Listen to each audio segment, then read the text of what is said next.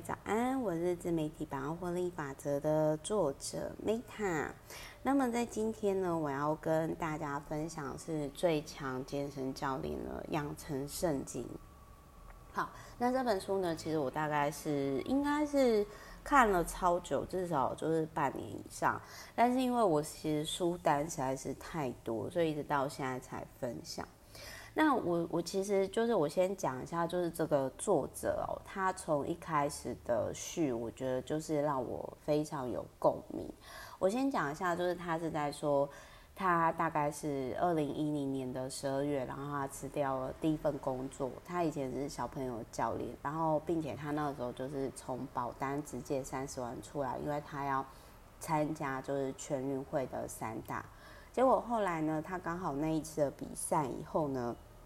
然后他就呃遇到了当时的冠军，所以他就被整个打爆。哎，结果他准备了三十万，然后结果输了，然后输得很彻底。那他不知道说该怎么走，不知道何去何从。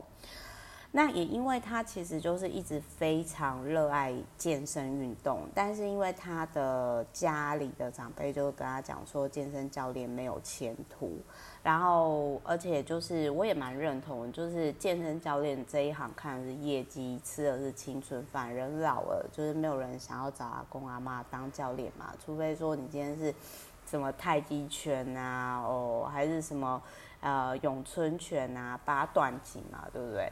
那所以那个时候他当时借来了三十万，后来只剩下八千元，所以他就想说，好吧，那我就先去投履历。那投履历之后，他就去这个作者呢，他就去投了两间，一间是健身房，大型连锁的，那另外一间呢，就是台北知名饭店健身房。那这作者他就有提到，就是因为他很恐惧，就是健身教练。要业绩，所以他要选择饭店健身房。所以过了十二年之后再回来看，那他很感谢，就是在那饭店里面当一整年的管理员，就是清洁跟现场会员聊天，所以他很谢谢，就是这样的一些基本功，让他就是很像关公一样过五关斩六将，然后成为就是。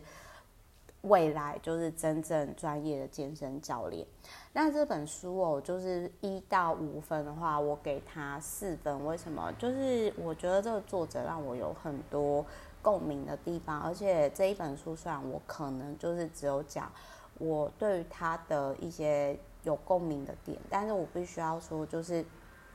我必须要说，就是说，呃，这一本书呢，它如果你是真的想要从事健身教练这一块的话，它其实讲的很多，我觉得都蛮实在的。那我，呃，我想要讲一下，就是我对于一开始一切的起源的时候，他在讲的时候，我为什么会非常有共鸣呢？原因是他一零年那个时候，就是他选择借钱，然后就是去去比赛嘛。然后后来梦醒嘛，那我 这边很有共鸣的时候，我不知道是不是因为我在猜这个作者可能跟我一样都是七年级生，然后不太确定他几岁。然后大家因为我大概就只有网络上稍微看一下他资料而已。然后呢，我那时候就觉得说，我那时候大概就是觉得说，哎，就是那个时候我我呃，因为我是一零年，我就是拿了自己的奖学金，然后去环游世界嘛。然后环游世界回来以后呢，其实我也是有一种梦醒的感觉。然后，所以我对于就是这个作者讲说，不做梦以后，未来该何去何从，我非常有共鸣。因为我自己之前呢，就是也是这样。我那时候环游世界回来以后，我就觉得说，哎，我怎么绕一圈，我好像就是做了别人好像没有做过事情。可是问题是呢，就是我，OK，那又怎样？因为生活还是要过嘛。然后我就发现到说，哎，我也不像我一些朋友，就是非常喜欢旅行，然后可以一直旅行。然后呢，我就看，就是那个时候我就看沙发客、背包客。那他们后来选择路，比如说有些就选择跟外国人结婚，有的就是去国外，然后有的可能选择国内，然后有些选择国外的就离婚，然后有的就是呃在婚姻当中呢继续奋斗，然后有的可能就是在大型机构，然后就是我就看了很多人，那那个时候就是就是我对于他讲就是说不做梦以后，未来该何去何从这样。那再来就是他呃这个作者他就选择好，那他就先去投履历嘛。然后投履历之后呢，我对于这边我觉得他有一个蛮我觉得蛮佩服的点，就是说他可能觉得没什么，但是我个人会觉得说，因为他就很老实的面对就是。健身教练要做业绩的恐惧，那我自己的话就是会，因为我我觉得我自己可能，比如说像我自己不喜欢竞争嘛，那但是就是说我如果到那种竞争体系，我还是可以做好，但是其实我没有很喜欢那种环境，就很像说我以前在学校，我成绩好。就是并不是因为我想要挤掉其他的同学，而是因为我知道我成绩好，所以我有权利跟筹码可以去选择更多我想我想要就是去过生活，就是老师不会管我，然后不用跟同学就是一起午睡，我可以跑去图书馆之类的。然后其实那个时候我也遇到很多可能因为成绩好关系，就是老师是我贵人，所以。我对于他就直接讲说，他对健身教练有恐惧的这一点，就是一做业绩有恐惧的这一点，就是他是这作者是很老实的去面对自己的。那但是我自己我自己会就是说，这个就是我他可能没有什么，但是我觉得我常常都是在。大概呃三十五岁之前，其实我很多事情都是我一开始就觉得哦我不适合，可是我又会去勉强我自己做，结果就是搞自己很累。但是他那个时候就当机立断，他就是选择了他呃就是擅长的领域。所以我要讲的是说，老实面对自己是一回事，可是老你知道自己的这个部分，你不勉强自己活出原厂设定，这又是。另一门智慧，不是每个人都可以做到的，所以就是他，然后再来就是，他就是没有勉强自己，然后他选择了就是去去就是练扎实的功，扎实在饭店当健身房教练。也许钱没有健身房那么多，但是他累积了很多很多教练他的的基本功，然后后来他就说，十二年后回想当年，然后他。出了他的第一本书，那但是这本书呢，我个人就觉得说，其实我自己也有反思，就是说，因为我觉得我就是，呃，算是运气很好的人，可能就是说也是跟我这，可是我以前就是说我运气很好，但是我不太会保护自己的能量，所以我有遇到很好的人，可是我也有遇过就是那一种，就是那种。我觉得人品不太好，然后就是纠缠起来，我觉得就是哦，好耗能的，就是就是人，我觉得人品很重要。所以，所以就是说呢，呃，我后来就会觉得该怎么说，就是我觉得这个作者他也许过了十二年之后，他才出了第一本书。但是我我觉得就是，其实就是我在看到他的这个人生经历的时候，就是我其实就是有很多共鸣，比如说，包含比如说，呃，虽然我其实像我第一本书五年多前就出版了嘛，可是其实我自己就觉得说，有时候其实你运气太好，然后机会来得太快，其实你会不懂得珍惜跟过滤，还有筛选，那。反而就是我觉得像这个作者，我感觉就是他的基本功其实是很扎实的，稳扎稳打的。然后在我在他身上其实看到是慢慢来比较快，所以我从呃他的这个作者序当中，就是光是第一个他说，呃好，我借钱三十万，然后梦醒了，那我下一步该怎么做？然后呢，后来他又很老实面对自己不喜欢面对业界压力，所以选择了就是钱可能一开始没有那么多，业业绩奖金没有那么多，但是可以稳扎稳打练基本功的饭店。然后到最后出书了，哎，而且就是当时在饭店遇到他现在老婆，以及出书了，然后走到现在。那我就觉得说，哎，这个作者他光是他的。呃，人生的这十年多十几年的经历，就让我很有共鸣。而且他其实就是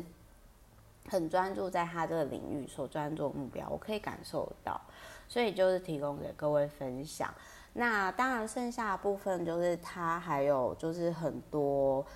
就是很多，比如说我觉得很实用的地方，就是像他就有推荐，我觉得这本书可以看的地方，就是他有推荐，就是证照的，就是考证照名称。然后我那时候其实就很无言，因为就是说我算一下，就是八哎八七十五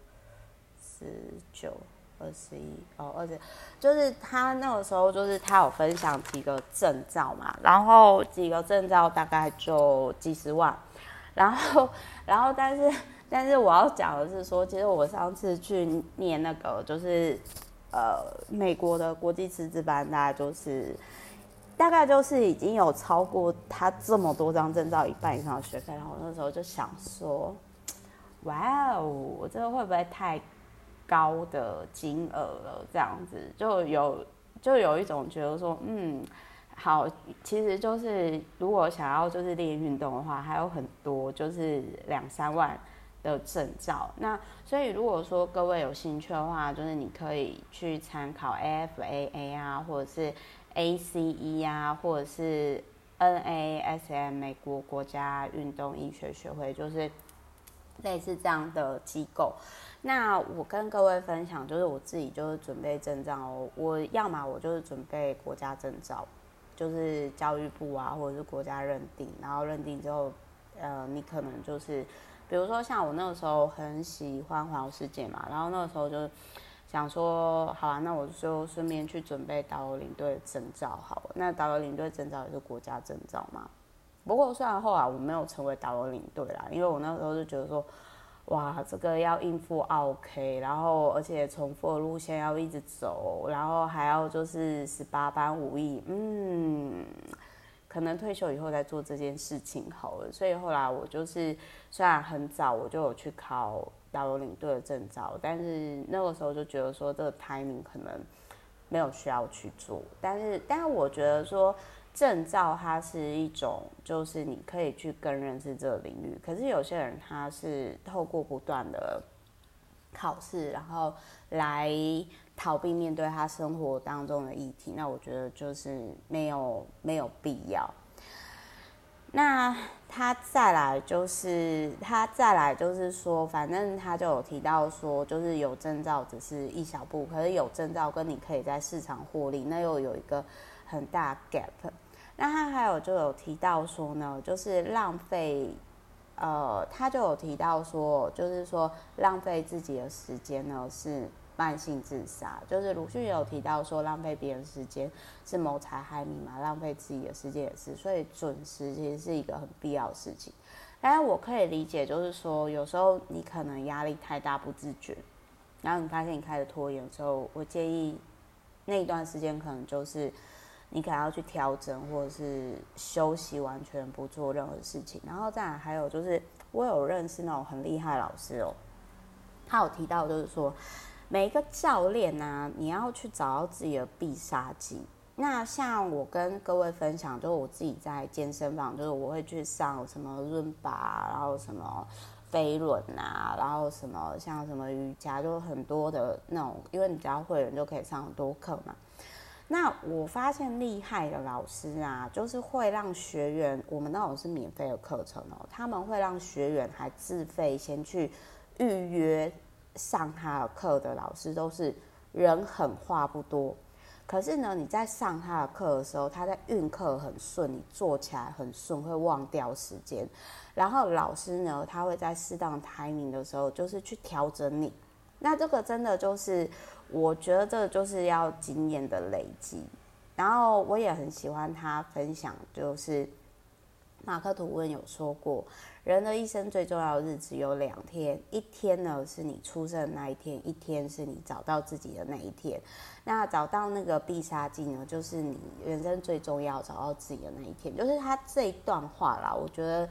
就是他就有分享说，你是你要区分，就是你上的是销售型的健身房还是上课型的健身房。那如果你今天一直遇到销售型的健身房，他就会一直叫你买课程，但是你可能都上不完，因为他们只是为了业绩而已。那那上课型的，就是说教练他真的会希望你把课程上完，然后体态变好，就是你要去区分，跟大家分享一下。所以就是我觉得它里面提到找找到必杀技这个，我觉得蛮可爱的，就是那种感觉，就是很像那个，我觉得那种很像就是那个猎人里面那个小杰啊跟奇犽，然后他们那个时候要赶快就是去。进入那个游戏之前要去审核嘛，然后找到自己特必杀技的过程。好，所以呃，虽然我这本书没有讲很多，但是这本书从一开始的时候就它有很多都很吸引到我，很有共鸣的地方。所以一到五分我给四分。那如果你是对健康有兴趣，对健康产业有兴趣，哪怕你跟 Meta 一样没有想要成为教练，但是好奇说。教练他的想法是什么？他的逻辑是什么？提供给各位参考。好，我是 Meta，那我们之后就下一集再见喽，爱你们，拜。